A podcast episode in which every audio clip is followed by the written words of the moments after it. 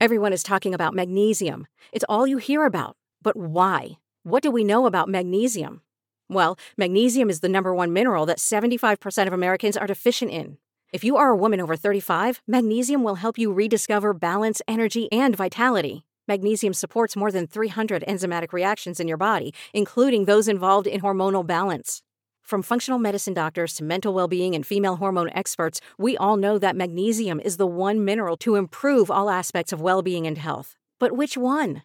Magnesium Breakthrough from Bioptimizers, the trusted choice recommended by leading experts with seven best absorbed forms of magnesium to ensure your body receives the support it needs for overall well being. Go to bioptimizers.com slash balance today and use code BALANCE10 for 10% off. Support your journey to wellness at B-I-O-P-T-I-M-I-Z-E-R-S dot com forward slash balance. Magnesium Breakthrough from Bioptimizers, your foundation to optimal health and vitality. With Lucky Land slots, you can get lucky just about anywhere. Dearly beloved, we are gathered here today to... Has anyone seen the bride and groom? Sorry, sorry, we're here. We were getting lucky in the limo and we lost track of time. No, Lucky Land Casino, with cash prizes that add up quicker than a guest registry. In that case, I pronounce you lucky. Play for free at LuckyLandSlots.com. Daily bonuses are waiting. No purchase necessary. Void where prohibited by law. 18 plus. Terms and conditions apply. See website for details.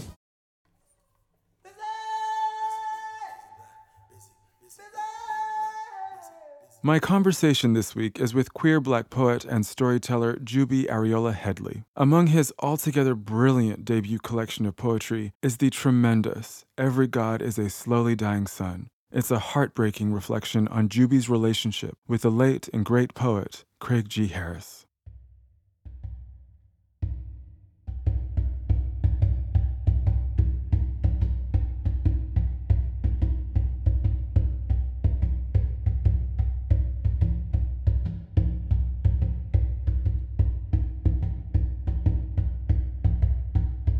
When he entered any room, he became its source of light and heat, and I would thirst for these gifts, and of course swallow all that I could take until it felt as if I might be drowned.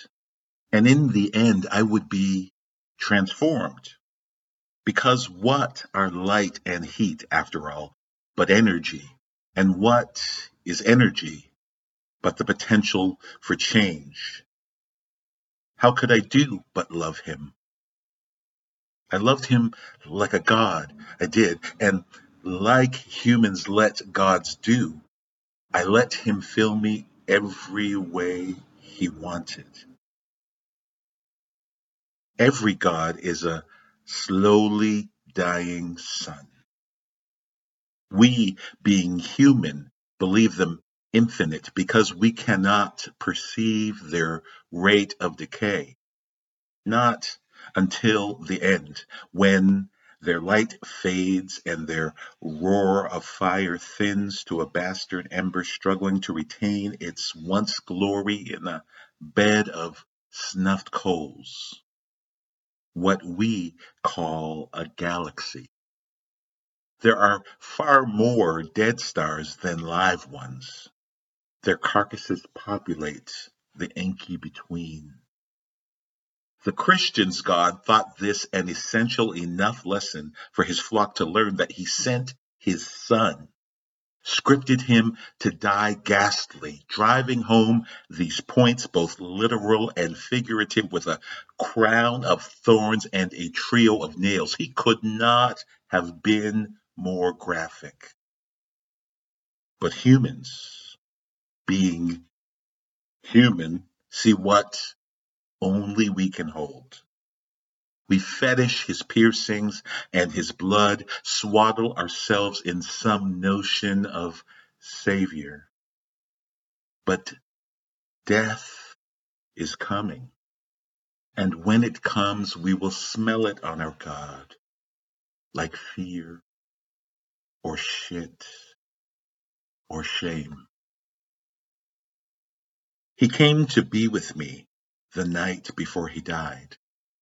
In this construction, let the night before signify not the minutes and months before he physically died, but the moment he was dead to me. But there in the thick of his inescapable hurt, his immeasurable need, I could smell shit on him. And I, being human, which is to say, the villain in this story, I denied him, afraid of being bitten by the bug that was devouring him. The greatest villain in the Bible, a book lousy with them, isn't Lucifer or Judas, it's Peter. Jesus withstood 30 days of Lucifer's taunts and an eternity of his inferiority complex. No sweat. Judas's kiss didn't brand Jesus, merely marked him momentarily. But Peter, Peter, who Jesus loved most of all, loved best of all of them, hear me tell it. Peter denied Jesus once, twice, three times in front of everyone. Does denial hurt less when there's no one to bear witness? Or more?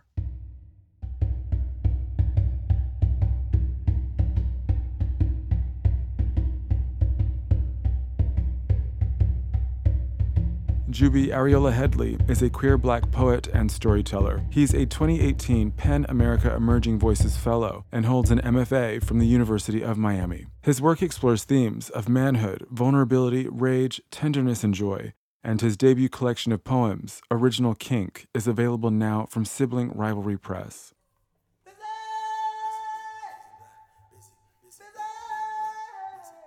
Busy Being Black is the podcast exploring how we live in the fullness of our queer black lives. Thank you to our partners, UK Black Pride, Blackout UK, The 10th, Schools Out, and to you, the listeners. Your support of Busy Being Black means the world.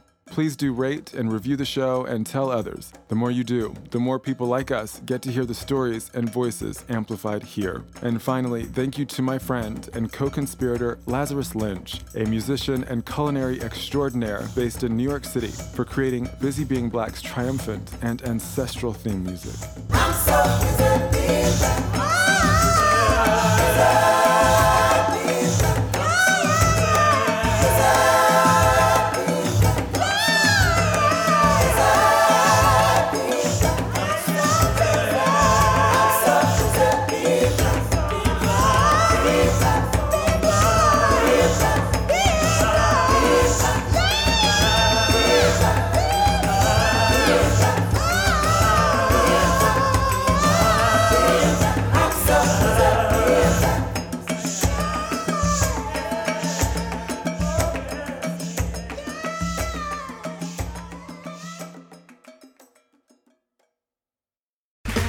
Okay, round two.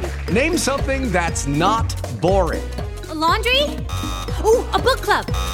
Computer solitaire, huh? Ah, oh, sorry, we were looking for Chumba Casino. That's right. ChumbaCasino.com has over 100 casino style games. Join today and play for free for your chance to redeem some serious prizes. ChumbaCasino.com. No purchase necessary. Full prohibited by law. 18 plus terms and conditions apply. See website for details.